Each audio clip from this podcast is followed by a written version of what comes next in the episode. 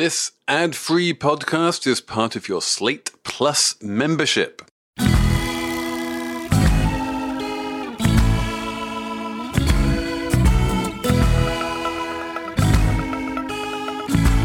Hello, and welcome to the Drug That Debunks Free Will episode of Slate Money your guide to the business and finance news of the week. I'm Felix Salmon of Axios. I'm here with Emily Peck of Axios. Hello, hello. I'm here with Elizabeth Spiers. Hello. And most excitingly, I have some frabjous news for you coming in on very short notice to be amazing as ever. We have the great Cathy O'Neill. Welcome. Thanks, Felix. Great to be here. Cathy, welcome back. You are the OG co host of Slate Money. You know these vicinities very well. Do you know, it's like the first time I visited in a while where I'm not talking about a sex toy. Unless you want to talk about a sex toy. I mean, that's fine too. We, we it's true. We we do a bunch of Cathy O'Neill stuff on this episode. We we talk about weight loss, we talk about algorithms. Um, we have a whole Slate Plus segment on etiquette and whether you can DM people in the middle of the night. Um, you and I are right about this. Emily and No, Elizabeth no, are no. wrong. Wrong. Um, Facts. Facts. That facts. checks out. That checks out. We uh, we also have a segment on the New York Stock Exchange and flash crashes and what's going on right there. But yeah, it's just amazing to have Cathy back. Welcome back. Thank you. And bring me back anytime. And we will bring you back soon. And in the meantime, yeah, make sure you listen all the way through to the Slate Plus because we need uh, we need your votes, people. It's all coming up on Slate Money. So we haven't had a regular episode of Slate Money where we just talk about the news for a couple of weeks. But the big news that happened a couple weeks ago, a week and a half ago, something like that, was that the entire fucking stock market broke. And in the way of such things, it merited like small headlines on page 16 of the business section or something. And no one seemed to care. But shouldn't we care about this, um, Cathy? Um, personally, I didn't even know it happened until you invited me to speak uh, on Slate Money. This is okay. This is you have you have completely uh, proved my point here. Now that you know that it happened, yes. is this like a curious intellectual thing for you, or do you think it matters? I don't think it matters, and I'll tell you why. Like when the flash crash happened, like whatever that was, ten years ago or something, um, it did seem important. Um, b- but at the same time, it sort of after the fact, it seemed like a lot of the sort of bad trades that had ha- that happened as a cause of the flash crash were were like corrected. Um, so now I kind of have this theory that these momentary blips in the market can most most of the time mostly get fixed by investors that can probably afford it. So it's just not a big deal to me. It's not as if it's like a fundamental weakness of the economy that we're all going to care about. Right. So let's do a quick recap first, which is basically that well. The stock market broke. The prices weren't clearing at sensible prices. It was basically a mini flash crash that lasted for a few minutes. And you're absolutely right that in the wake of it, the New York, Stock Exchange tore up a whole bunch of trades that had happened at very outlandish prices. And so the people who were harmed the most probably may not have been harmed quite as much as they initially might have feared. And in fact, one of the reasons I think you're absolutely right that people don't care very much about these things is that it's hard to identify victims because for every buyer, there's a seller. You know, for everyone who sold at a ridiculously low price, someone else bought at a ridiculously low price. There was a winner and a loser, and they don't fall into easy buckets of like the people who lost were like this and the people who bought who who gained were like that. It's not like the high frequency traders made lots of money and the big, you know, real money investors lots lost lots of money or anything like that. And so without an identifiable victim or some kind of poster child for like this is why it's bad, like yeah, as you say, people don't seem to care this much. Um, but I do think it's bad, and I'm going to talk about why. But let me do a quick gut check with Elizabeth first. Do you care about this? Not really. I, I feel like anything that doesn't produce just a, you know a cascading series of disasters, I, I, I think I care less about. So Emily? Yeah, I care about it. Good. Okay. Emily and I can can be on the this matters side of things. Emily, what's your big picture like why we should care about this? Well, a lot of our economy, the, the stock market does matter to our economy in ways for reasons. And the error here was caused by someone not being at work to push a button, basically, to, to shut off less. system. Yeah. So this really important market has this vulnerability where like it's up to a person and a switch at the end of the day. And I was sort of surprised by that. And we'll talk to Cathy later about algorithms and AI and like the pitfalls there. But this seems like the other end of that, the pitfalls of just having humans in charge of things and how they screw up. And it also bothered me how the NYSE, the New York Stock Exchange, messaged around this because at first they called it a technical glitch, and then they called it um, a manual error, error, a manual error involving its disaster recovery configuration. Again, it was like a lady who didn't have her job anymore, so no one turned off the thingy. Like it, it, it's just, I think, worth thinking and talking about and having them look into it so things like that don't happen again because yeah no one got hurt this time but i don't know I think I think people time. did get hurt. I think it's very we don't know that no one got hurt. And in fact, we probably do know that some people got hurt. There were some people who you know who lost significant amounts of money, hundreds of thousands, maybe millions of dollars as a result of this. You know, there's always going to be a point at which the trades are no longer torn up, even though they're clearly wrong. And there were some people just on the wrong side of that point. Um, so yeah, there will have been losers. It's going to be hard to identify them. I don't think any journalists have identified the losers. Uh, Cathy, you don't care about these losers. Well, l- listen, I, I don't want to sound cold-hearted. Um, no, I think I think it is important what you said. Like, there's no Michael Lewis bestseller coming out of this because there's no victim, right? Um, but you know, there are people that lost money. But I, I would say, um, you know, I want to I want to put this in the a different framework. Like, you know, people lose money when there's hurricanes or tornadoes and natural disasters, um, and it's it's terrible for those people. But you know, it's not like there's no way to um, anticipate that. We that's why we have flood insurance, you know, th- things like that. So, I I suspect that the many of the people who are big players in the in the market um, understand, like perceive and understand, and even measure this risk, the risk of the sort of infrastructure of the NYSE itself risk. So so I can I can actually I can actually answer that question. And the answer is there are many, many people like deep market structure geeks who are hyper aware of this risk. Yes. Um, but there is actually no way of hedging it. Hedging it. There is no way of insuring against it. The way, the only real way of insuring against it is for the NYSE to get its shit together and to be efficient. And one of the interesting things about your analogy with hurricanes is that just like hurricanes, flash crashes are becoming more frequent and more damaging over time, and especially since 2005. Um, 2005 was when this thing called Reg NMS came out, which was basically when you had this big proliferation of stock stock exchanges in the United States. Like there used to be just the NYSE and the Nasdaq. Now we have like 16 of them, most of which you've never heard of. And that was basically when stock exchanges went from being this kind of utility, which allowed investors to try and trade with each other at mutually beneficial in a mutually beneficial way, to being highly valuable for-profit enterprises that you know it, it wound up doing whatever the big banks and the big high-frequency traders wanted them to do because that's where the money was, Yeah. and that's when high, that's when flash crashes started. Now, flash crashes happen every day. Yeah. There are, I can tell you, like yesterday on Friday, I don't know what stock it was, but I can guarantee you that there were a few stocks on Friday that just had weird, glitchy flash crashes and their stocks fell enormously and then bounced back in, in the course of a fraction of a second or maybe a couple of seconds. This happens all the time. It never used to happen before 2005. Very, very, very rarely used to happen.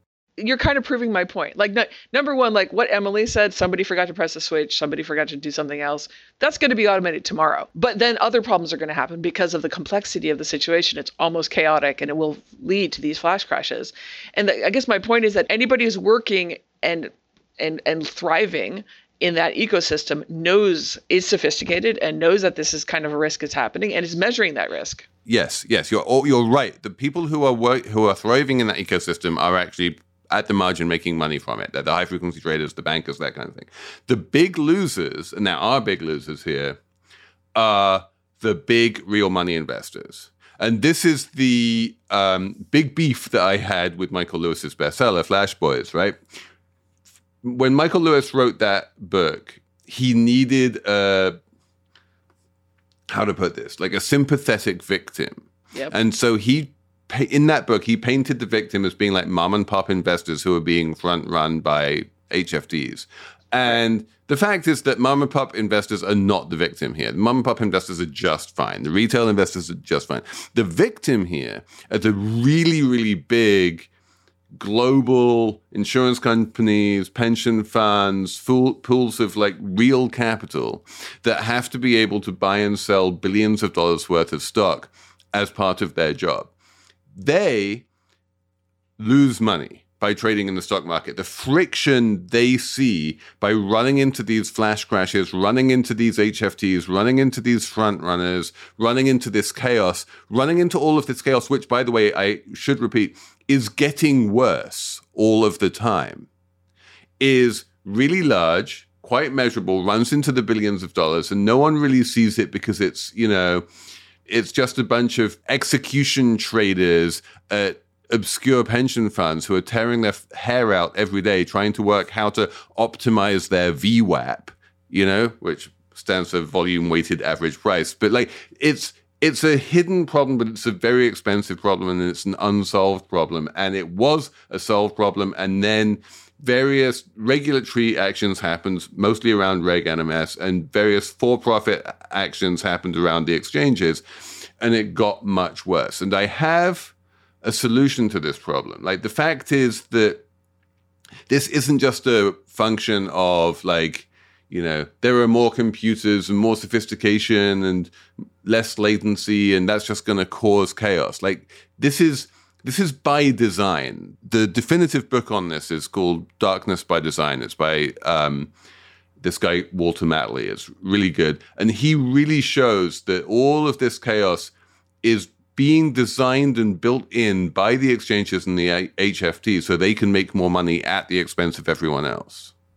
And those pension funds are filled with mom and pop type people, regular normals. We should exactly. Say. And one of the points I made in, in, in my review of that book was that like when we talk about small investors, we think that's the little guy. But in fact, that's rich people People who are rich enough to be able to invest directly in the stock market are the rich. They're not the mm. poor. The poor are the people who have, like, you know, who are members of a union and have a pension fund. And then that pension fund is invested in, you know, the stock market and the pension fund is $100 billion. Those are the people who are losing out. Mm. Yeah, but can we distinguish for a minute between the systemic problem of more flash crashes happening for the reasons that you articulated and then uh, what happened with the NYSE, you know, where where somebody just didn't press a button. Those, those seem like different problems. Uh, they are not different problems. They do seem like different problems. You're absolutely right about that. But in fact, they're the same problem. And and what it comes down to is the thinness of regular trading. Like the one place you never see a flash crash is at 9:30 in the morning or 4 p.m right? Those are the only two times over the course of the trading day where you actually have like an efficient auction where you can trade in quantity.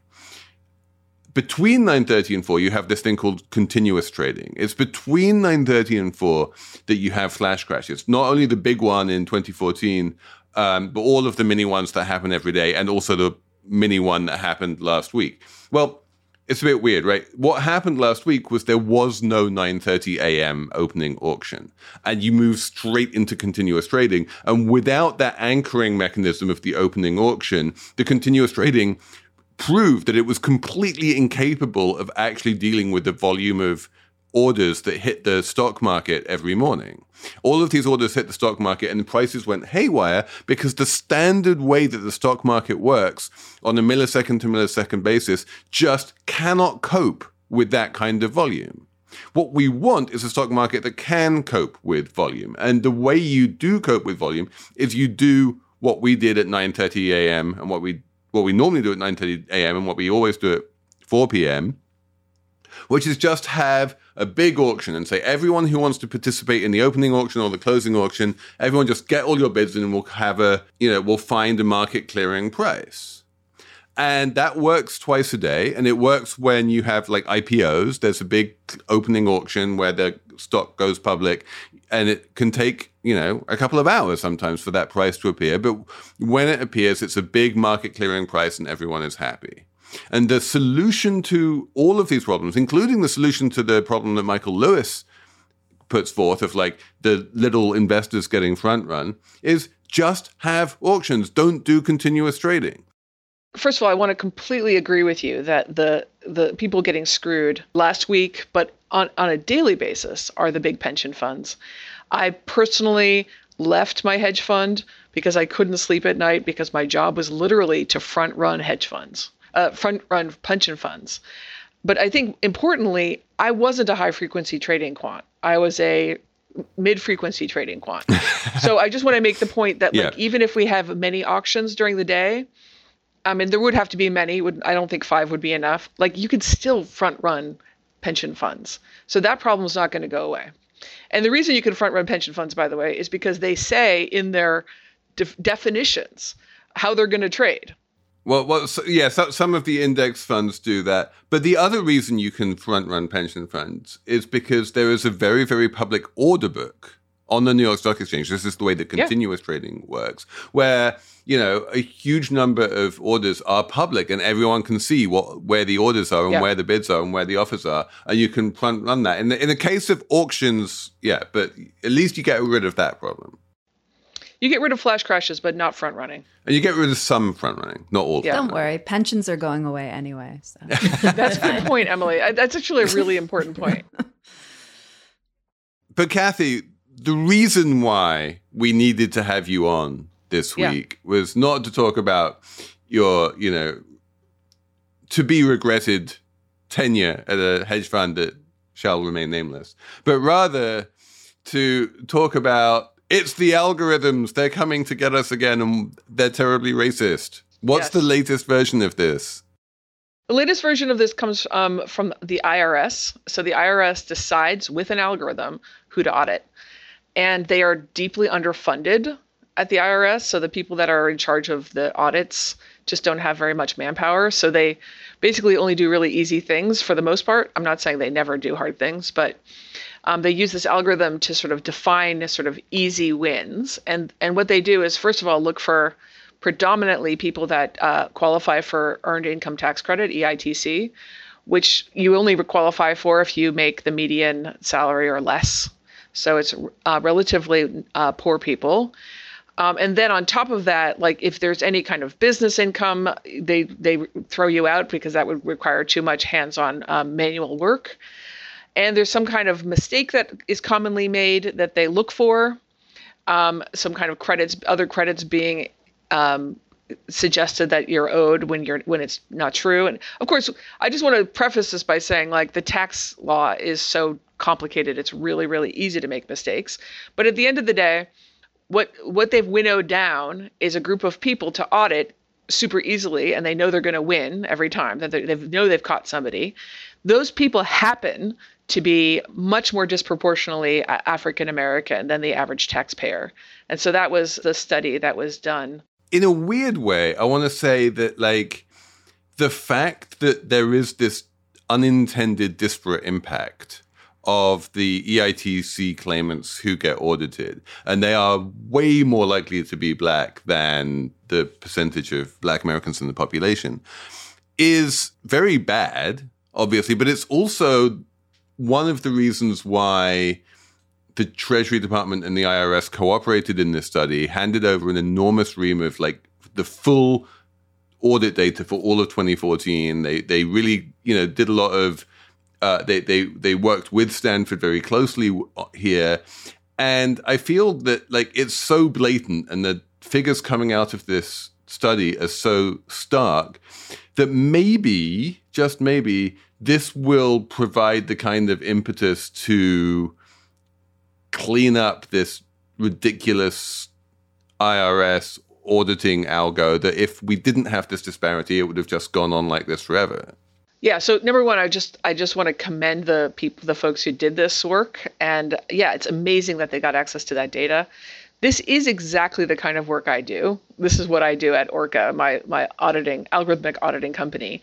The hard part, obviously, is getting access to that data. So it's amazing that they did that. They even use the same exact uh, race inference methodology that we use t- typically. And so, in other words, like there is no stated race on the IRS form, as you uh, as you well know. So the way they inferred that black people were being audited more often is they sort of inferred the race of the audit targets using something uh, that is basically best guess at what you filled out in the 2010 census. Um, that's the sort of most efficient way of describing it. Um, and so good good for them for doing this. But I do want to like back up for a second and just say like number 1 it's outrageous and easy to talk about the racism um, that is clearly here. I mean, because here it is. They've they've they found it. They measured it. But uh, you know, one of the reasons we talk about race as a category instead of class as a category is because race is a protected class under law, whereas class is not a protected class under law. In other words, and the reason I mention that is because like what this is really doing, even more than it's being racist, is it's going after poor people. Uh, for audits, and I think you know since there's a correlation between race and uh, and and class, it's also going after black people, but it is much more directly going after poor people. There is a massive spike. If you look at the chart in my newsletter this week, um, there is this ridiculous spike in the percentage of people who get audited, like around twenty thousand dollars a year, which like it's just so intuitively obvious that if you wanted to catch the people who are cheating the treasury out of the most money, you would not audit people earning twenty thousand dollars a year. You would audit people earning two million dollars a year. Exactly. Yeah. So what is this story about? I mean, the story is about yeah, what we just said. But but I think it, it, sort of at a very high level, it is much more about the way that we have, uh, as a country, we've, um, you know, underfunded and undermanned um, IRS so that p- rich people get away with tax evasion and poor people don't. Um, and we we can pretend that we still audit people by by pointing at these poor people that we've found making mistakes. But you know, I I learned from this story this week that just because I've been like I've had an, an accountant for the last year, a few years, and I've you know named myself as a private businesswoman, I'm never going to get audited. It's a protection. it's a wood. protection to have accountants and to have a you know a business uh, on the side because no no manual uh, uh, auditor is going to be assigned to my case. And I just think it's completely outrageous at that level that only poor people are getting audited. And I think that should be really the headline here. Yeah, it also I think speaks to the incredible complexity of our tax code where no normal human can do their own taxes if, if they're even a little bit complicated.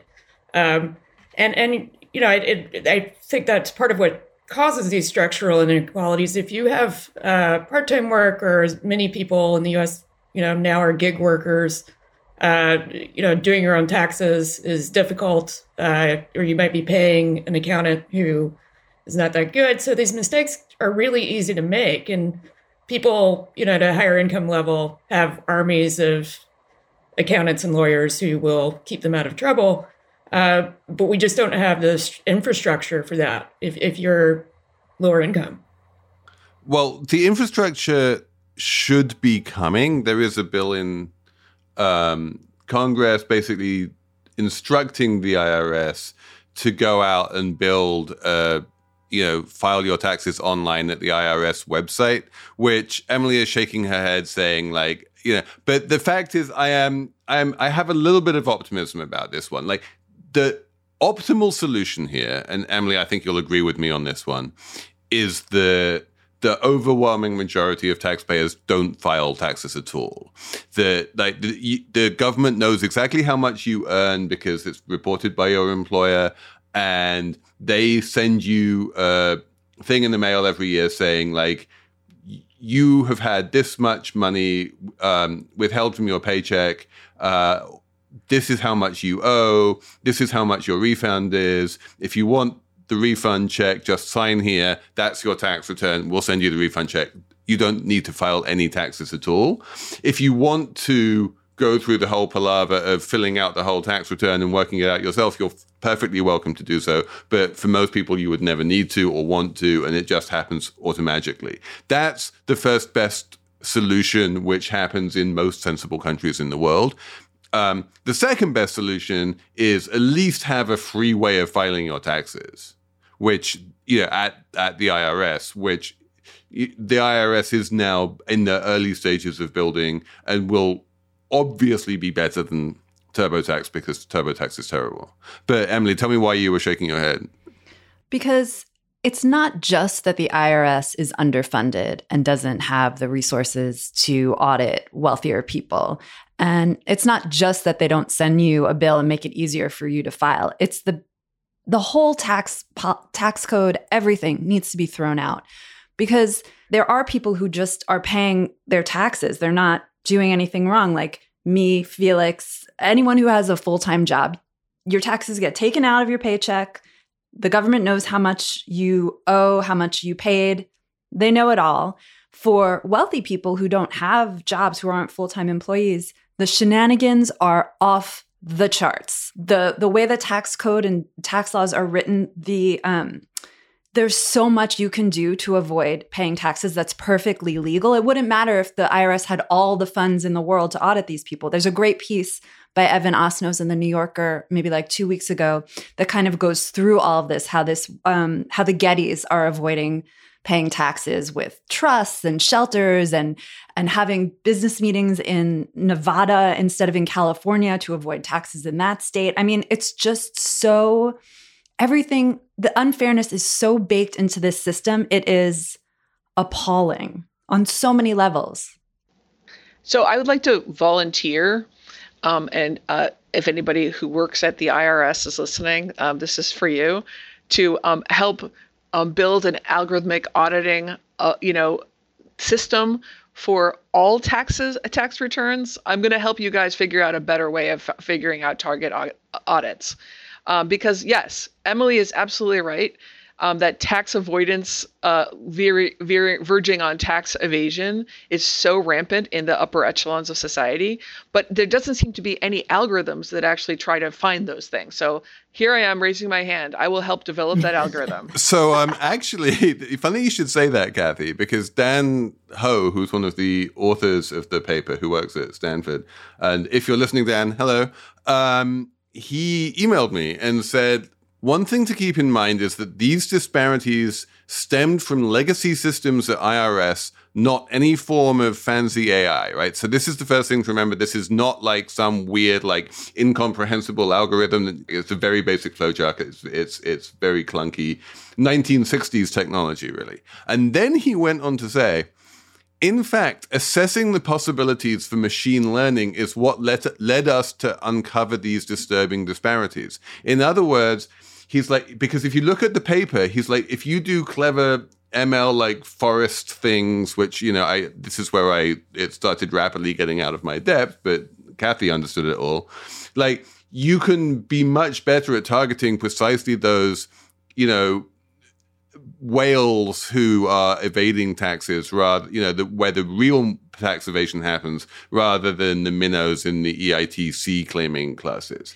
I would even go further, Felix. You can like you can not only find people who are straight out lying uh, with with better techniques, but you could also as an IRS, as an institution, figure out the loopholes. Where are the loopholes? Where are the new loopholes? Because that's that is a kind of fraud detection ML that exists now. Like who's paying much less than we would expect them to pay, given what what they're telling us. Right. That is a way of discovering the new loopholes, which are not t- typically illegal. They're just gray areas. So it would just be a way of detecting the existing loopholes. I think there's a lot of a lot of potential in there. I, I will say that the world's biggest tax loophole is one that the United States uniquely has closed. And the one reason why, and, and everything that Emily said is right about the rich evading taxes and it's or, or avoiding taxes, I should say, um, because a lot of it is is legal. But the number one biggest thing that rich people do on in virtually every country on the planet, with the exception of the United States, is that they simply move their money offshore or they move to a zero tax jurisdiction like, you know, Switzerland, and boom, they pay no taxes. And it's very easy to do that. United States citizens uniquely cannot do that because the United States taxes you on your global wealth and your global income. And it doesn't matter where you live, like you're still subject to US taxes. And so while tax avoidance is indeed rampant among rich Americans, there is a limit to how much they can do compared to rich people in almost every other country. And I'm I would I'm going to come out and say that the very very rich Americans ultimately, while they do avoid taxes, end up paying a substantial amount of taxes that they wouldn't if they were any other nationality. Like for, for instance, Elon Musk, right? He is paying untold billions of taxes right now because he's done all of these share sales of Tesla and it's very public and he has to pay those taxes. If he was any other than that, if he wasn't a US citizen, then he would just make sure that he was domiciled in some zero tax jurisdiction when he did those share sales and then he wouldn't pay any taxes. So it's horrible, but not as horrible as it could be how does that weigh against uh, you know policies where Elon Musk is also getting incredible tax breaks that we allow as a matter of policy in this country because uh, there there's political will to do it and to protect the rich as a protected class, not literally protected, but the one thing I would add too about the um, the IRS going after poor people for filing their taxes is that it's just another example of how the United States makes it really difficult for lower income people to get the benefits that they're uh, entitled to while at the same time giving benefits to rich people all the time and not shaming them for it. Yeah, even though there's an intentional I mean, they should be administrative burden for poor people. And and that is a, that is absolutely a matter of policy. It's it's the sort of idea that if you're uh, less wealthy, you're more likely to cheat on these systems. When we we all kind of know that uh, rich people are the ones who are using these incredible tax avoidance schemes that that sometimes veer into tax evasion. Yeah, and the the one other thing I would say about that is that because there is this problem with auditing on the EITC, there people don't always file for it. They're like, oh, I don't want to be bothered, and so it discourages people from getting this money. That it really helps lift a lot of Americans out of poverty. The EITC for this fault of these audits. I mean, it's it's a successful tax credit, and people get thousands of dollars, you know, every year that helps them make ends meet, feed their family, whatever they need. You know what I mean? Um, so discouraging them from getting that money is it's really shameful. Let's move on to. I'm gonna. The one thing I'm very bad at is remembering the names and pronouncing the names of drugs. So, Cathy, can you drop the names of some drugs into this here gab well you know i was just going to say what a fantastic segue um, to to the, the, the i want to like push my book a little bit um, which is called the shame machine and and it's very related to what you just described uh, what I, I would describe as poverty shaming um, and putting administrative burdens on people and basically making them feel like they're not worthy and not actually eligible for the things that they are. They're they should be ashamed for taking that stuff. Um, so the shame machine came out last march. Uh, one of the major themes in the book is uh, the fat shaming I experienced as a child and the sort of diet industry and the weight loss industry. Um, and so when I just I've been reading up a storm, and of course because I wrote that book, people send me stuff. But I've been reading up a storm about Ozempic. Felix, the thing you forgot how to pronounce. Ozempic, Ozempic is the newest. Okay. Uh, it's the newest um, weight loss miracle, and when I say the newest, uh, it's actually one of two. Um, diets don't work. They are, charge us money, and then they make us feel like we failed when they fail. Um, so we could go into that, but like let's just talk about um, the things that two things that do work for for um, actual long-term weight loss. The first is bariatric surgery, and the second is Ozempic. Um, and it's just bariatric surgery is a big thing, and not everyone should do it. Um, people who do it often end up having lots of vitamin deficiencies, and it's of course actual surgery, um, which which is real, even though it's laparoscopic and pretty safe now. Um, but Ozempic, that's just something like literally like showed up a few months ago, and you just shoot yourself with a needle into your thigh once a month, and you lose 35 pounds. And it seems like a complete miracle, and it is kind of a miracle. So that's one thing to keep in mind. Although it does uh, make us question our notion of free will. Um, uh, but the other thing that's happening about it is the economics of it. Namely, it costs $1,000 a month. Um, so you could think about who needs such a such a medicine because it's uh, it's actually primarily meant meant for diabetes, but it ends up like making people lose a lot of weight. Um, who needs that? Who versus who can actually afford it? Um, and when is it covered by insurance? The, the the situation now is that it's being used essentially by rich people in gyms, um, and people like the gym culture p- folks um, are are totally into it, and the folks that actually probably would need it more um, don't have access to it for the most part. I feel like Ozempic just showed up on the radar. I had kind of saw a few headlines about people having to choose between their butts and their faces. And I was like, that's a weird headline, but I don't have time for this. I cover business. And then, but then you wanted to talk about it. So I've been reading about it and it's just taken everyone by storm. There's all these stories of Hollywood actors saying, like, I don't take it, I do take it, I took it, but I feel bad about it. Um, and then a piece in the New York Times saying, if you take it, your face will look really bad. So then you have to have not only pay a $1,000 a month to inject it, which you have to do forever to keep the weight off, by the way, which sounds bad to me. Um, but then you have to have, you pay thousands of dollars for the plastic surgery to fix what your happens to your face when you lose a lot of weight rapidly. And yet I will say I'm so bought into the shame that you speak of, Cathy, that I was like, should I do this? yeah. No, everyone's the thing about it is Emily, number one, everyone's bought into it. It's not it's not like it's not a rare thing. It is part of our culture.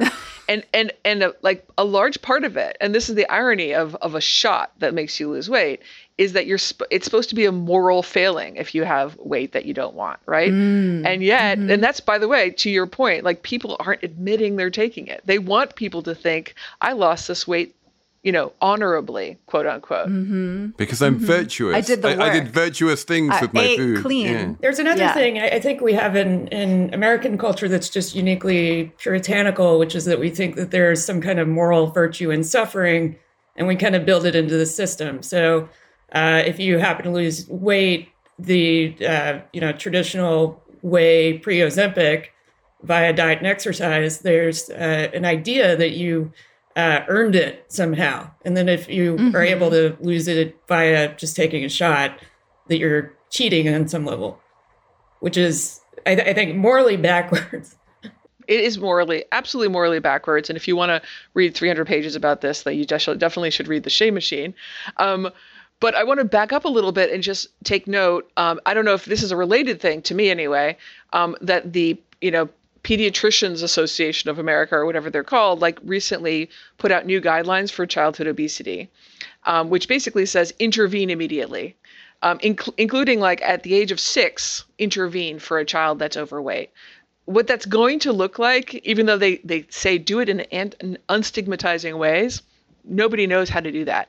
So, what it is actually going to look like is putting six year olds on diets. And they also recommended Ozempic for the age of 12 and up. Um, so, that's what it's going to look like. It's a shit show. But if you go even a higher level, I want to make the point that we don't know what what is causing people to gain weight. We actually don't know. One thing that doctors finally agree on is that it is not a matter of willpower. It's some kind of environmental factor, possibly even related to the way we um, the way we uh, do our farming. The you know the kind of fertilizer ingredients could be uh, sort of screwing up our um, our our systems.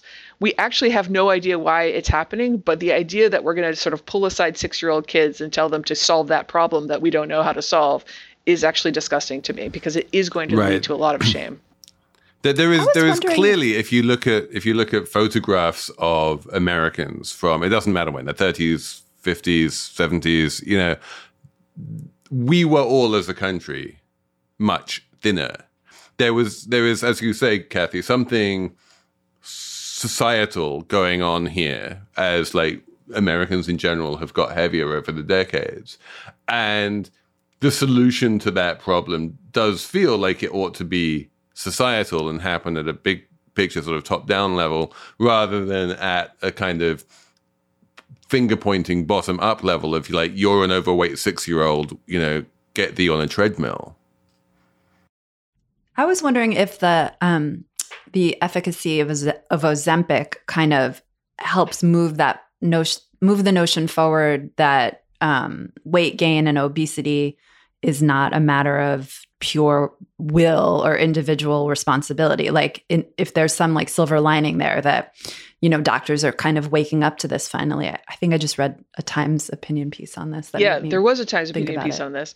Now, I'm glad you brought that up because I keep on coming back to that. I think, I think the inherent reason that people feel um, virtuous when they shame fat people is that they are basically assuming and projecting this notion that you have a choice and you're making the wrong choice. So that notion of free will, that you could exert your will, but you're choosing not to, and that's shameful, um, is an incredibly essential part of this. Yes, and so you'd think Ozempic is obviously a, a shot like in your leg. It has nothing to do with your free will. It's changing your, you know, chemistry and for whatever reason making you lose weight. Um, would that change people's mind about it being a free will issue? Well, I don't know because like pregnancy also makes people gain weight, but nobody is like, oh, let's stop dieting then because it doesn't make sense to diet because we don't actually have choice over the matter. There's lots of things that makes us gain or lose weight. Lots of drugs, in fact, make us gain weight. You know, often antidepressants, but it hasn't changed our mind about fatness as a choice or weight as a choice. And I, I'm not holding my breath even though it would be better. I think we just enjoy shaming people too much. That's my cynical view. Um, the the money angle here, I did a little bit of Google research um, to look at how much Ozempic costs in other countries, and you will be shocked to hear, which is to say, you will not be shocked to hear that it's about a fifth maybe maybe a quarter or a fifth of what it costs in the United States. Um, and this is just a standard thing that the way the drug manufacturers work is that no one will pay that much in other countries, so they don't charge that much in other countries, but people will pay that much in America, so they charge that much here. It'll certainly be interesting to see as it's flooded the market in the next few months. Like, what's the price going to be in, in five a years? Miracle drug that makes you lose 30 pounds? 35. That's a thousand dollars. Yeah, it's going to be a it's going to be uh, like cultural cultural changing and maybe at some point you know going back to the original point which is the inequality of all this because if you think about it it's poorer people that that have more diabetes risks and actual diabetes and overweightness they're the ones who actually could use it a lot better like more usefully rather than being a cosmetic issue. And we'll see if they actually get access to it as the price goes down. Should we have a numbers round? Um elizabeth do you have a number uh, yeah, it's uh, $114,000, and that's the average salary for an employee at Mitsui and Company, which is a Japanese trading firm. And they just, as a matter of policy, decided that all of their employees can have side gigs. And they specifically have mentioned a YouTube influencer as a potential side gig if you're a Japanese employee what? of this trading firm. So it's you know I I, I think this um, protest about not having side gigs is probably coming from Gen Zer employees, but uh, I, I have trouble imagining a similar firm in the U.S. doing this, saying you you can have your uh, YouTube influencer gig and still be employed by X trading firm. Is that a way of they they don't raise pay or something? They're like, we're not going to raise your pay, but you can have a yeah. they don't want to raise pay, but I guess culturally too, it's it's uh, become more popular for uh, younger employees to have side gigs, and so there's some demand for it internally. But isn't the isn't Slate Money a side gig for you guys? Exactly, yes, Slate Money 100%. is a side gig for us. You're guys are influencers. Shush. Cathy, don't tell the folks at Axios. They don't know about this podcast. Um, uh, no, the, the classic example that really springs to mind here is Keith Gill, aka Deep Fucking Value on Reddit, who was who was the great you know GameStop shill, and he was the one running up GameStop in the early months of 2021, and um, yeah, he had a day job working at like MassMutual, I think, like as a financial wellness educator or something. And then eventually, when it when when it came out who he was, they fired him. To to Elizabeth's point, um, I have to do this, you know, because I just have to. I'm sorry, but my number is 517,000. I knew it would be. Emily knew it would be. Emily, what I is have no idea. 517,000? Emily's like looking, rolling her eyes, but I have no idea what this is. it's the um 517,000 which I had on my list of numbers but I knew Felix would front run I it. did too. That I'm, is I'm, I'm the high Elizabeth frequency knows. trader jumping in here in the numbers round, getting ahead of you. It's the number of jobs added in January, um, more than double what anyone expected. Blockbuster job growth. Oh my God, job market hasn't been this good since 1969. Holy bananas. Stop talking about recession number, right? Right. So This is great. I just Best need to say a number recession and then and then and then Emily does my numbers recession round for me. No, I actually saw that number. I didn't memorize it, but I was like, one of the things that shocked me is that like the market went down as a result. Like, isn't it good news? Good news is bad news, Cathy. So this is this is one of the interesting things about about the jobs report, right? Is that or about interest rates in the Fed, is that the Fed raising rates has had a really visible effect on tech stocks, on crypto, on um, obviously on interest rates, mortgage rates, bond yields, all of that kind of stuff. It's had no visible effect whatsoever on the job market and the number of uh, you know on the un- unemployment rate, and and so yeah, like this has become a finance game. You know, the the higher this number goes, the more rate hikes people expect, and the more rate hikes people expect, the worse that is for markets. Um, and it's got you know, and the rate there's this weird sort of internal loop between rate expectations and financial markets, and the employment market, the labor market, the real economy seems to just blithely go on regardless. Um, but Emily, what's what's your number? If your number isn't going to be five hundred and seventeen thousand, what's it going to be? My number is um, 50.4. That's a percentage, 50.4%. That is. Oh wait, wait. Can I jump in and front run you? Fine. Is this an office occupancy number, Emily? That's correct, Felix. Ding, ding, ding, ding. This is the highest that office occupancy rate has been since we all went home in, uh, not all of us, I know, since March uh, 2020. Um, so the offices are half empty or half full, depending on your perspective. And um, I guess the Kastle, which tracks this data, you know, this is a new record, but it also shows that we're never going back, in my opinion, to the way it was. Offices will remain kind of half full or half, half empty, but um, hybrid work is sort of here to stay at this point. What what I want to underscore here is this is not based on some theoretical maximum capacity of offices. This is just based on the pre-pandemic level. They index pre-pandemic to 100 and we are now at 50% of pre-pandemic. So everyone knows that offices weren't full pre-pandemic, but now they're only half as full as they were.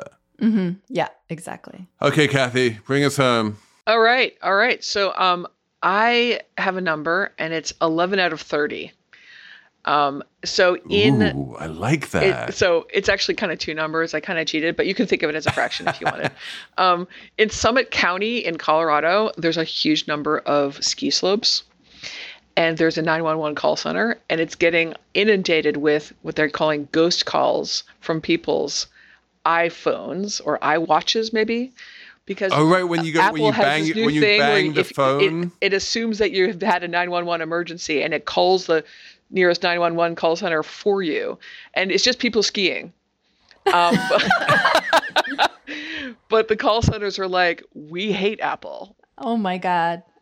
so 11 out of 30 of a recent on a recent day um, 11 out of 30 of them were ghost calls. And so it's really wasting their time. And at this point they've decided to just ignore any automated calls from the slopes. They will pay, they'll pick up if somebody calls them on a cell phone Um, this happened to me, to my to my great shame and embarrassment, when I was in Ireland writing my book. I was driving back from the supermarket, and I threw my phone into the cup holder of my car, and I guess the cup hold, the car was a bit bouncy or something, and the phone just bounced against the edge of the cup holder five times or whatever it is. You press that button five times and it makes an emergency call, and the next thing I know, I'm like, there's the the, the um, the car's audio system is like, "Do you have an emergency? Where are you?" And I'm like, uh, "Sorry about that." Yeah, so I mean, this is just another algorithm that is messed up um, it, with a false positive rate that's really, really high. And you'd, you'd think at some point Apple might have to pay the costs. The costs are being borne, obviously, by the 911 call centers that are probably busy enough. So it's interesting to me to see like this kind of algorithmic fuck up. I think I think Apple will learn about skiing, you know, and will and will manage to find a way to try and reduce false positives for skiing. But also, I do think that the automated calling from Apple watches and phones has already saved lives, that the true positives are incredibly valuable, and that it's actually worth having a certain number of false positives in order to get those true positives. Um, you know, the, the exact ratio is one for actuaries and mathematicians like yourself. Just to be clear, But- I mean, the- I the- totally agree with you that true positives are really great. Um, but it, you know, even that one call center was saying that if they're tied up with false with ghost calls all the time, they can't actually do their other work. So they're actually failing those people. uh, Cathy O'Neill, obviously, thank you, thank you, thank you for coming on. It's great to have you. Welcome back anytime you want. Um, thank all of you guys for emailing us, slatemoney at slate.com. Thanks to Anna Phillips for producing, and we will be back next week with even more Slate Money.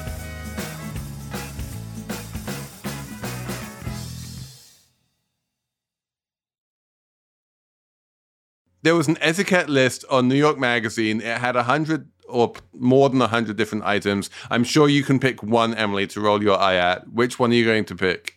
Um, I tweeted about one of them that's actually relatable. A lot of them were like etiquette for meeting celebrities and talking to celebrities. Which what? Like wh- who reads? Uh, um, but You're talking to a celebrity right now, Emily. Cathy O'Neill which is a one of- celebrity. You're three of you are celebrities in my book. So, Thank you. um, so okay, this is the rule. It was Rule ninety four, and here it is. It's okay to email, text, or DM anyone at any hour. All right, yes. go. No. Yes. What? Yes. Okay, Felix is yes. Elizabeth's no. I couldn't. So, so Corey Seeker put out an e- Substack about this, and he was like, "This one is true." I d- disagree with half of them, but I d- agree with this one. I'm 100 percent with Corey on this. Like, the onus is on the recipient. If you don't want to be walking out of the disturbed, if you don't want to be disturbed, just set your phone to do not disturb. It is the easiest thing in the world. No. Let people communicate when they want to communicate. No, I kind of agree no, with Felix. No, I, I agree. Yeah, I disagree. So Cathy's with me. Um, Elizabeth, why why are you disagreeing? Well, I think very specifically, I'm thinking about work scenarios where people are calling Yes. or texting your, their colleagues because it sets an expectation that uh, workers should be available 24 7, even if your phone is off. so this is that's one hundred exactly percent right. where I where I disagree. Like you, the, the expectation should not be there. For instance, this is this is something that I run into a lot because I work at night a lot. I find my days very distracted, and so when I do my actual writing of my columns, I generally do that quite late. And often I put my column to bed quite late on the Tuesday night. And then what I need to, on a Thursday night rather, and then what I need to do is I need to fire off a request to the visuals team saying, can, can I get some illustrations for this? And the obvious thing for me to do is to just drop the request into the visual Slack channel and say, guys, I have some illustrations I need. And then when they wake up, they see it and they go, oh, Felix needs some illustrations and they can get on it. But instead, because of this ridiculous thing about the onus being on the sender rather than the receiver, I need to go into the Slack settings and like time the request for some point in the morning so that so that the receivers don't think that I'm expecting them to be awake in the middle of the night. I'm not expecting them to be awake in the middle of the night. I just want that to be there when they wake up. Felix, I couldn't agree more. And I'll just I'll just say that like for for me it's like you're it's not about the time of it. It's the it's the it's the tone of the of the message itself. You know, if if I am writing to someone at two in the morning saying, "Please do this for me," uh, like I won't just say, "Do this for me." I'll say, "Take your time. Like in the next six days or so, can you? Would you mind doing this?" It, and so, in other words, you can just frame it as like, obviously, this is not to be done at two in the morning, but I don't have a problem with sending at two in the morning. I think when you're an employee and someone above you in seniority or whatever sends some kind of message over Slack specifically, or maybe in an email too, although email is less used at work these days, it makes you anxious. It just does. It's it's not a good practice. Well, especially if you're not for, paying for attention to. Slack, then how can you be anxious about it? I was just it? going to say, I never signed up to Slack because I was like, fuck Slack. Why would I Yeah, no. fucking sign up to Slack? it's like having someone in my head. Why would you do that? Well, I mean, you have to do it if you have a full time job. Yeah, but you don't have to check it. right now. Not till you're But you work. get notifications, and if you don't check it, Turn off notifications. Things come up. As someone who works in the news, it's like you need to be aware of what's going on because sometimes a legitimate issue does arise off hours, and you need to be aware of it. So there's like that very delicate balance in terms of like people communicating those those news stories and those issues to you, and and I think you have to take real care about about reaching out to your employees after hours because it, it sets up some dangerous precedents. And I will say Felix does a lot of slacking after hours, and it it, it it's. What? Uh, d- d- Creates am I stressing you out by, by slacking I mean, after hours? Uh, maybe it's a very maybe it's personal for me, but like if I see that there's some news breaking at 9 p.m., I'm like, oh, what should I do? I should do something. I don't have to do something though. I'm not on the clock. No, do I really you don't need have to to do do something? anything. It's we like a just whole, want to, Interesting. We just want to drop it why- into the channel. It's it's it's not. this doesn't I seem- really this is really fundamentally divide. I disagree with this rule. I think DMs are different. Like a Twitter DM or something, you can send me one at any time. It doesn't matter, obviously. Like they're not important. Um, but Slack is different. And Elizabeth is with me. Yeah, it's about it also just the intrusiveness of the channel. I've had clients who call me at 11 p.m. Uh, Oh no, calling is kid is- different. You can't. Okay, call. phone calls. No, no, phone calls. One hundred percent. We can all agree on phone calls. Yeah. Right. But this is precisely why phone calls were not on that list. No. These are all ignorable media. Although I, I again, Slack is the worst, so I, I really sympathize with that. So okay, so um it's a tie on this rule, rule 94. Yeah. But email Elizabeth us. and I are right. Slate money at slate.com. is are you with are you with Felix and Cathy or are you with Elizabeth and Emily? We uh you guys, the listeners, are the tiebreakers, so let us know. So send us your emails and thank you for listening to Slate Plus.